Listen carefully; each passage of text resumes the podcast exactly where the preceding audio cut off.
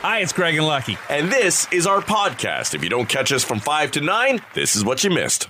Sometimes when a uh, a movie is very successful, right away they start talking about a, a sequel, Right. And uh, and sometimes you get them, and sometimes you don't. More often than not, the sequels are uh, not as good as the original. It's very tough to live up to that.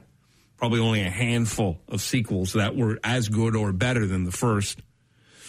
But uh, they were going to make an ET two at one point Okay. called ET two Nocturnal Fears. Oh. The sequel included a spaceship of aliens who kidnap and torture Elliott and his crew. Spielberg decided it was way too dark. Sounds like Pulled the plug. probably a good call. yeah. Although I guess you could always have done a rewrite, but then E.T. is one of those films, you know, that yeah, very tough to to beat, to do Right. better, to tell a, a greater story. You know, it's like the idea now, and we uh, we hear that it's in production. The idea that they're going to remake planes, trains, and automobiles with Kevin Hart and Jamie Foxx, I believe seems to be the two. I mean, I, I I don't know that you could find a more complete movie. I I put Forrest Gump in that department as well for just such an amazing story with a great wrap up and a terrific finish and Yeah. you know, from beginning to end, just I, I don't know that there's been a movie more well crafted than Planes, Trains, and Automobiles, and for them to try to up it just makes no sense to me. It's interesting. I was reading not too long ago, um, you know, a bit about the making of that movie of Planes, Trains, and Automobiles, and and what was left out. Right, Uh, the, how many scenes were cut. Right, and there's a whole backstory to Neil Page and Yeah. his wife thinking he was having an affair, and that's you know where where this whole you know sure you're with Del Griffith or whatever Right. came from this animosity that she had, and it you know when you watch the movie the you know pure as it is, it's fantastic. Mm-hmm. Yeah. when you hear some of the stuff that was cut out, you go, "Oh man, I wish that was in it." As Yeah, well. I think I read the same article, or you directed it to me. And, Yeah. there, and then there's one telling moment at the end when Del finally shows up at the house with uh, with with Neil, and she gives him this look of, "Oh, I'm so happy to find out that you're a, a man." Yeah. because she didn't believe all along, she even had that kind of concerned look coming down the stairs. exactly right. Yeah. Oh, yeah. It's just such a great movie. Right. Anyhow, we'll see what happens with that. There was supposed to be Superman Lives in the 90s. This time it would have been Nicolas Cage as Superman. Oh Lord, Tim Burton was set to direct. Kevin Smith was writing it. All that exists of that idea is supposedly Nick's test footage. Just yelling at the top of his voice. Uh, Sylvester Stallone was going to play Poe in this Edgar Allan Poe biopic. Could you imagine Stallone What? and his voice trying to be Poe? in a shocking turn of events, that got scrapped. A Jurassic Park 4. This was before Jurassic World. This one would have included dinosaur human hybrids. right? Scrap that idea, I guess. Okay. Once again, Steven Spielberg. There is a terrific show on Netflix called The Movies That Made Us, and I think it's into season two now. And the first, they only do four movies per season.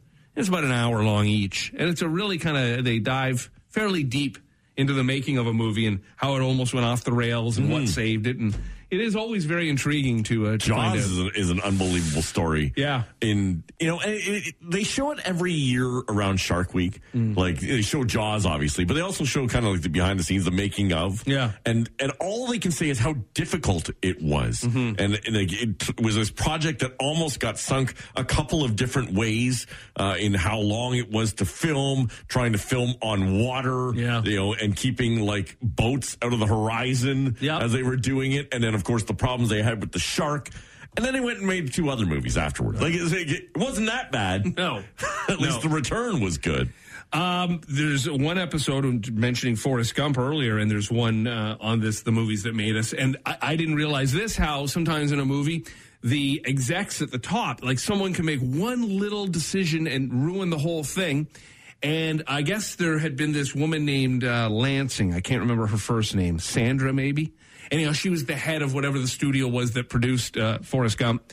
And she was adamant that he would not have that voice. She was, she just thought, nobody wants to see a movie with a guy talking like that. He's an idiot. He's a moron. Like nobody.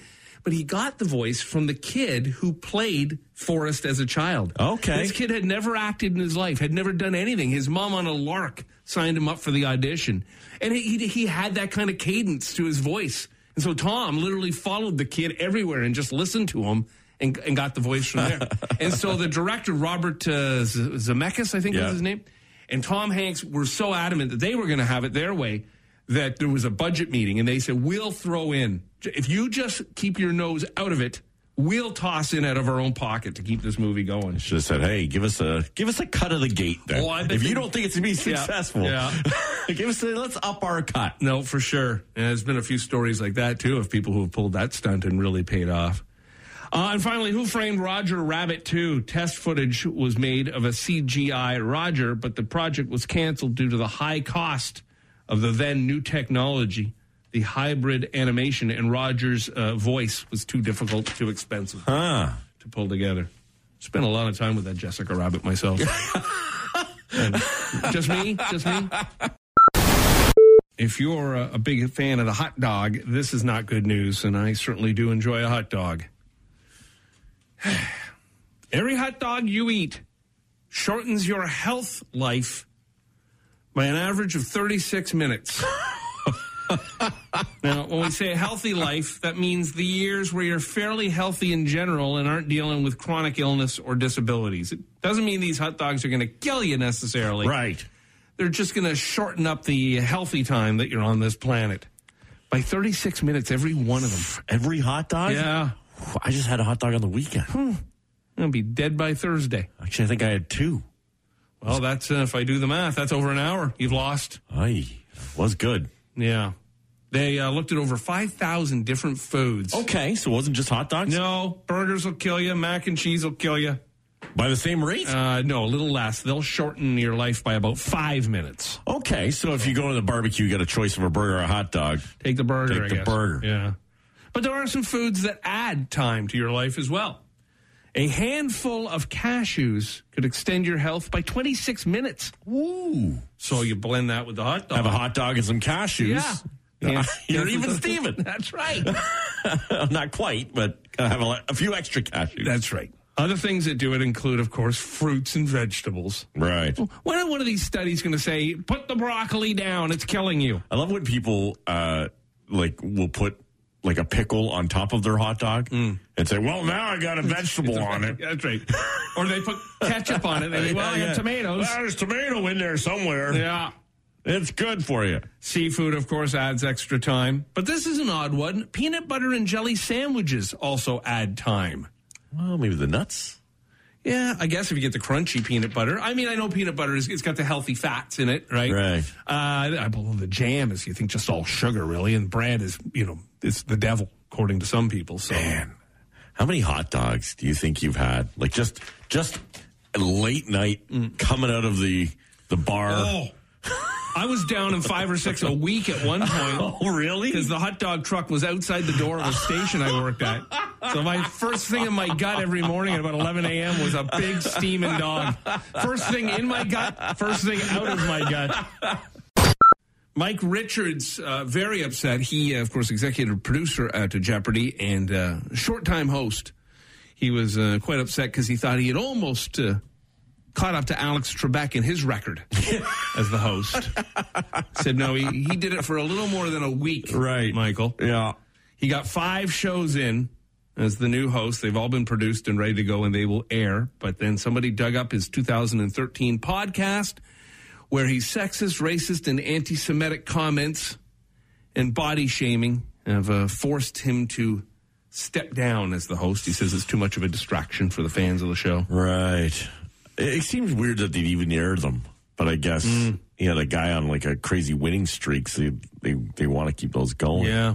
Yeah, no, you said he was really good as the host. I right thought from he the was. beginning. I thought he was excellent. Right. Obviously, I mean, being the executive producer, he knew the flow of the show, Mm-hmm. um, and, and you know, it didn't seem kind of you know how sometimes you can seem preachy. Mm. Even Alex could do that, right? Like, oh, I know the answer. Well, yeah, you got it in front of you. You're reading it. Right. Um, and and I think part of it too is he knew the level of research that uh, that Alex did in order to get all the pronunciations right and to not you know sound like you're surprised by the answer when when they say.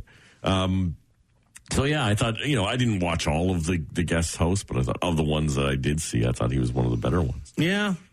Now, I've heard a little bit of the audio from this podcast, and yeah, he, he calls some women names, and but you know, again, if if you were to sit and listen probably to the whole podcast, and I don't know how long it went, and maybe he was going off the entire time, but it seemed like they were just covering it was just random conversation off the top of your head kind of thoughts, and he was with two other women who were, uh, you know, laughing along with him and edging him on and not calling him out at that time to say, "Oh, you shouldn't do that or the other." You know, they were they was were it seemed to me playing along just the uh, just as much as he was, and so you. Especially doing this job, you know, we're, we're live all the time and things can be said, and then you realize after, you know, I probably shouldn't have said that.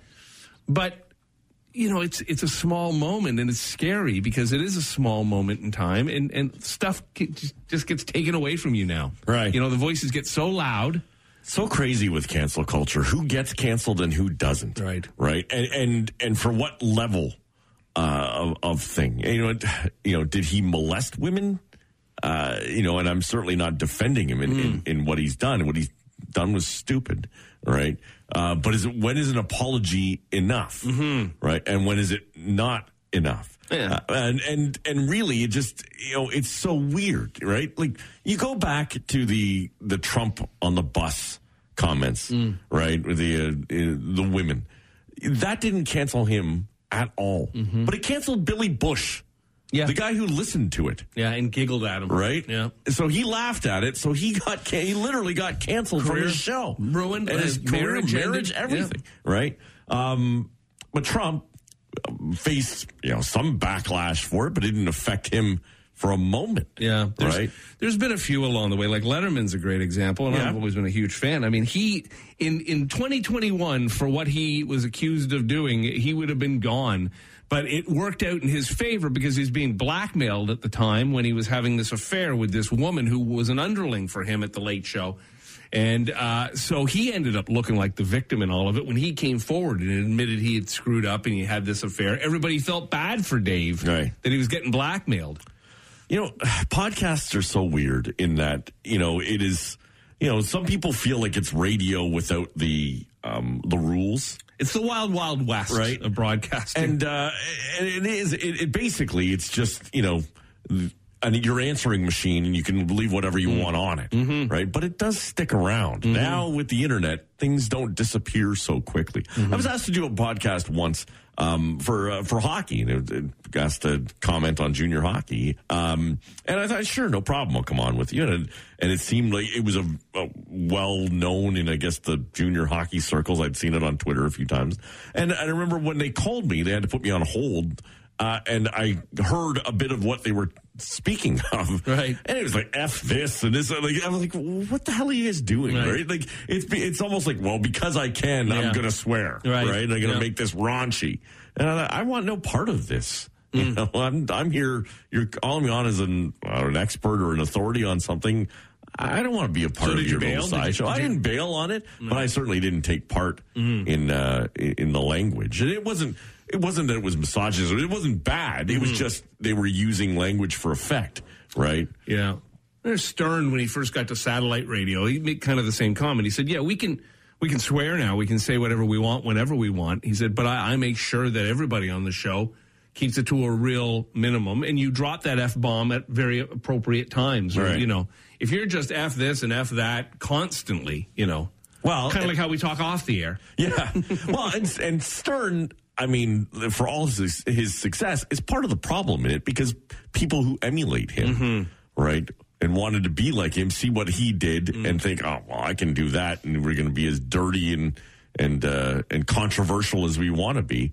Problem is, is that it can have consequences. You know what's funny about that? Uh, it, and I, I agree with you. And I think, like, for someone like Stern, many have followed down his path. But he's an interesting study because the Stern of today is certainly not the Stern of the 1980s and 90s Oh, no. when he was throwing baloney at strippers' bums. and all. I mean, he, he's now tried to reimage himself, and he is in his mid 60s, but he's tried to reimage himself as this very uh, in-depth interviewer. Like a lot of all that stuff is long gone, but it's it still trails him like a smell. Right. And I, I remember being at Humber College taking the radio program, and we all had to, in one of the classes, uh, kind of uh, do an impersonation of one of uh, one of our favorite announcers. So everybody did their own thing. And I remember this one guy coming into class and he was just, "Oh baby, it's rock and roll, it's this, is that." He's yelling and screaming and doing his thing. And the teacher stops the tape and he says, "He says, who are you imitating?"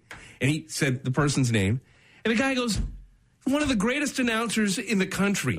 You think he does that every day? Rah, rah, rah. But but we just hear something once and we associate it, you know, with Yeah. that person forever. So it's like I met this lady at the Canadian Brew House the other night when I was there hosting their five thousand dollar giveaway. And she says, "Oh, big fan. My husband and I, we love the show. You, you're great. Can I buy you a wine?" And it, for a second, I thought it took me a second, a beat to catch it. I go, "Oh, because that's all I do on the show is wine." And she goes, "Yeah." And I go, "You're right, and I'll have that wine." William Shakespeare had a wife. I don't know that I ever knew that. Of course, I didn't spend a whole lot of time reading much William Shakespeare. Right. Well, I didn't think he wrote about his wife that often. No. He's trying to sleep with other people's wives. There's some chaos going on in his stories. Anyhow, old Bill had a wife, and Bill's wife's name was Anne Hathaway. Really? Go figure. Get out. Now, is that her real name, or did she, like, I mean, the actress, did she change it to be Shakespeare's wife? Well, ma- maybe. I don't know. Maybe she took it from from that. Yeah, perhaps. And it was a long time ago. You think she would have been Anne Shakespeare? Right. Yes. It's a bold move back then. Uh, almost three times more people speak English as a second language than as a native one. English has roughly a billion people learning it as a second language and only about 370 million speaking it natively. I mean, so many of us have yet to master it as our first language. I can't imagine what Yeah. that is like learning English as a second language when words, you know, we look at like, like, uh, dialects of Chinese Hmm. or or Japanese, and we see the characters and think, Mm-hmm. Who how could do that? How could we possibly ever learn that? Yeah. Well, try when like one word has seven different meanings to it and Yeah. figuring it out, and how little patience people who speak English as a first language Mm. have for people learning it. Right? It's like, learn the language or go home. like, we're, we're absolutely ridiculous. When people who speak this language as their first language Yeah. still need subtitles for other people who speak it as their first language. you listen to this show, you can tell that there's issues speaking English properly a lot of the time. Yeah, and there's also, you know, what one word can mean many different things, or a sentence can be, depending on how you fluctuate or how you ask the question or, or make the statement, can be different. Like today when I was driving in, there was a car in front of me that stopped at a light, and on his license plate, it said, need a car. Now, it, it didn't have, um, like on the frame around the license plate, it didn't have a question mark as in, Right. need a car? Right. Uh, just need a car. So it could be, you know, with the English language, it all just depends on how you phrase it. how- Right, yeah. You know, whereas in other languages, everything has a word and it's, so yeah. No, it's, it's a tough language. Well, like, Certainly. screw you has different meanings to it. So what are you going to do? There was a woman supposedly. I love that go go home routine. It's just so ridiculous and stupid. They are home, just like your home, Yeah. idiot. Anyhow, there's this woman who I guess was up in Port Perry and just yelling. There's families down by the lake, and she's just screaming at anybody who doesn't look like her. Right. Of course, I, I think you can see what she probably looks like in your mind's eye. I think you can see. And there's families going, can you can you stop it with the language and the with the ra-" she's just screaming racist comments Right. and dropping f bombs all over the place. I mean, I'm glad somebody videotaped it and was trying to call her out, you know. But anyhow. The first two time men kissed in a movie was in a silent film in 1927 called Wings. I don't know how that would have played out Right. because in the 1920s, I know this will become a, a shocking fact, but they weren't too kind to the homosexual community. Oh, Yeah, that didn't. They didn't play. No.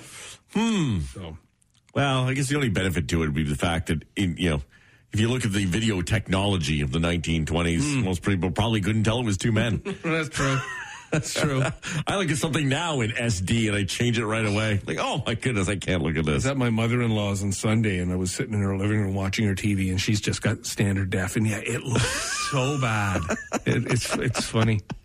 The uh, crown jewels contain the two biggest cut diamonds on earth. They're a uh, 3,106 carat gem found in South Africa in 1905. Very similar to the gem the lovely Maria has on her, on her finger. Yes, yeah. Shocking resemblance. That's right. As I say, it's amazing what they can do with cubic zirconia these uh-huh. days is it cut clarity in carats is, is what you're supposed to look for in diamonds and if it's at all cloudy of course it's not a a, a nice it's not a nice diamond it's a cheaper diamond so I always said that Maria's uh, diamond had a champagne hue to it. oh, there's a champagne diamond. Which I stole from a great movie called Beautiful Girls years ago, where this guy buys his girlfriend an engagement ring. He goes, "No, it's champagne. Oh, It means it's a piece of crap." Uh, they get a little bit of money in that uh, that crown jewels. Yeah.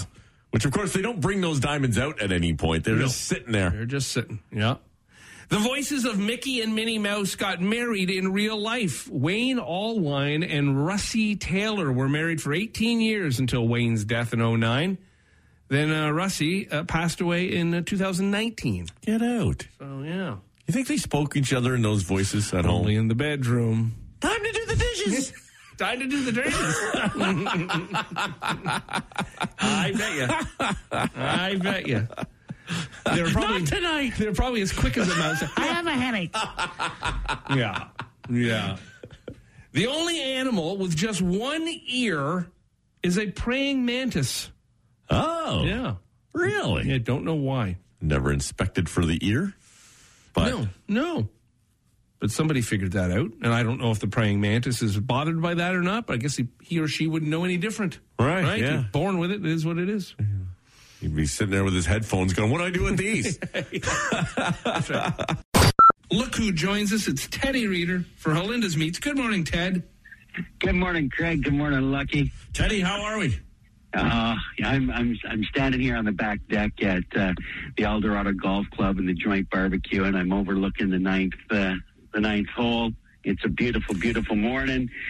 The patio's looking good. We got lots of things coming out of the smoker, and uh, yeah, it's it's a beautiful, beautiful day. Weather's great. One of those things out of the smoker is this uh, what silly Philly cheesesteak sandwich. Ah, yes, the silly, the silly Philly cheesesteak. So we uh, we take a, a sesame baguette and uh, we griddle fry it, and then we put a spicy horseradish uh, mayo on there, and then uh, smoked uh, rib steak.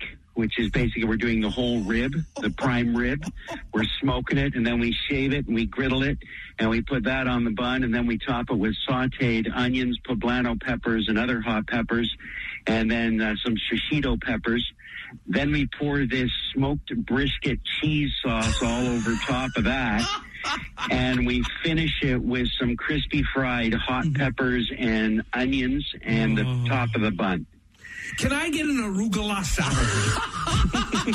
I'll show you where the arugula is, okay? It's out there behind the ninth hole, right down there, right in the gut. You'd be buried under it. now, the other thing you had going, and we were talking with you just recently about veal, and now you have made this veal hamburger. And I, I will always make my uh, homemade meatballs out of veal and pork, but you've made a straight up veal burger, and it looks amazing. It's like a meatloaf. So I, I put a bit of a binder in there, some starch to help bring it all together and give it that texture of a meatloaf. And then turned it into like a hot cross bun mm. and wrapped it with two slices of bacon. Oh, and then you you cook it slowly so that that the bacon renders. And I I like to raise it up off the grill a little bit um, with a rack, or even put it onto the top rack of your of your grill, and just let it cook up there first to render the fat away from the bacon, and then finish it off on the grill. Yeah, it's mighty tasty. It looks great. And so many of us, when we go to make our own burgers, we always just go to the ground beef. It's the easy go to. We don't think of the other stuff, but you can do turkey burgers and uh, chicken burgers, and of course, veal and uh, pork burgers. It's all terrific. That's it. It's it's tasty. If you want that that veal uh, meatloaf burger recipe, you can go to uh, OntarioVealAppeal.ca and look it up there, or my website tedreader.com, and it's a tasty recipe. I was gonna say, Ted, like, like if people, you know, we always say at the end, if if, if people want to get in touch with you, they can contact you through uh, Facebook, Instagram, social media, or your website, and email you. And and and it's not something you're like you're not the type of chef who says, "Well, I, I'm not going to teach you how to cook that. I want you to come eat mine." You you really do share your recipes, uh, and not just in your cookbook. So you do it online as well. Yes, I do. Uh, thank you. I uh, listen. I want everybody to have as much fun cooking as I do. And I uh, last night I taught a Zoom class, hmm. uh, a barbecue class, and it was an hour long, and it was about a whole bunch of different things. We did steak, and we did cauliflower and asparagus, and a tomahawk chop, and we did some chicken drumsticks. And it's it's for me, it's I want you to come get in your backyard and play and create great recipes and create memories with your family and your friends. And that's my job is to inspire you to get outside and have a good time because it's a fun thing when you can fire up a grill or a smoker and you cook your first prime prime rib or you smoke your first brisket and it just melts in your mouth and you like you got to work at it. And it's a great uh, great thing to do in your backyard. So, you know, take it up and have some fun. How do they get a hold of you? Where do they come and find you, Teddy, if they haven't yet?